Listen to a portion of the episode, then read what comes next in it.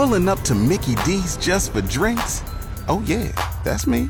Nothing extra, just perfection and a straw. Coming in hot for the coldest cups on the block. Because there are drinks, then there are drinks from McDonald's. Mix things up with any size lemonade or sweet tea for $1.49. Perfect with our classic fries. Price and participation may vary, cannot be combined with any other offer. Ba da ba ba ba. Even before Russia got distracted with Ukraine, a notorious hacker group from China has apparently been busy. With us now is cybersecurity expert, author, and president of the New York based information technology management group, Chris Moschovitis. Chris, hi there. Good morning, everybody. Tell us about this Chinese group known as Wicked Panda. Oh, yeah. Nothing starts a Friday better than a Wicked Panda or barium, as it's known, and it's also known as APT 41, Advanced Persistent Threat Number 41. Uh, so Mandiant, which is the cybersecurity firm that was just recently bought by Google, discovered these guys. These guys have at least broken into three states' computer systems when that uh, famous vulnerability was discovered, the Log4j. So they took advantage of it immediately and broke in, into at least three states' computer systems that we know of and exfiltrated untold amounts of data. So, what are they doing to us and how fast are they working?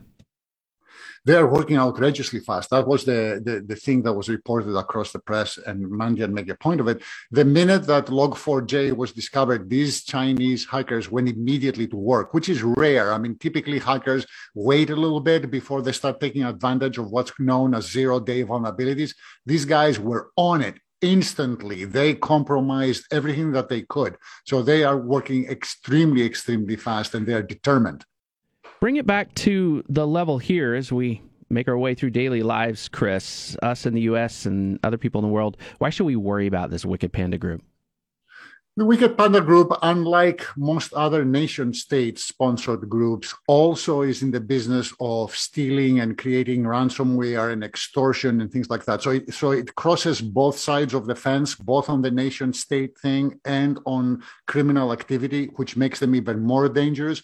Why would should care? Because if our state government records are compromised, that means that our tax records are compromised, which is private information medical records can be compromised, criminal records can be compromised, divorce records being compromised. So all of these things can be made available to the dark web, which leaves us open to extortion and it potentially leaves us open to destruction of mission critical applications. Oh, lovely. That's just great. Um, Wicked Panda, it's, you know, it's a cool name, but not a cool group. That's what you're telling Not us. Not a cool group. Not a cool group at all. It's a very, very dangerous group. They're highly skilled, highly motivated, with no boundaries whatsoever on either side of the law, and they're very, very, very dangerous.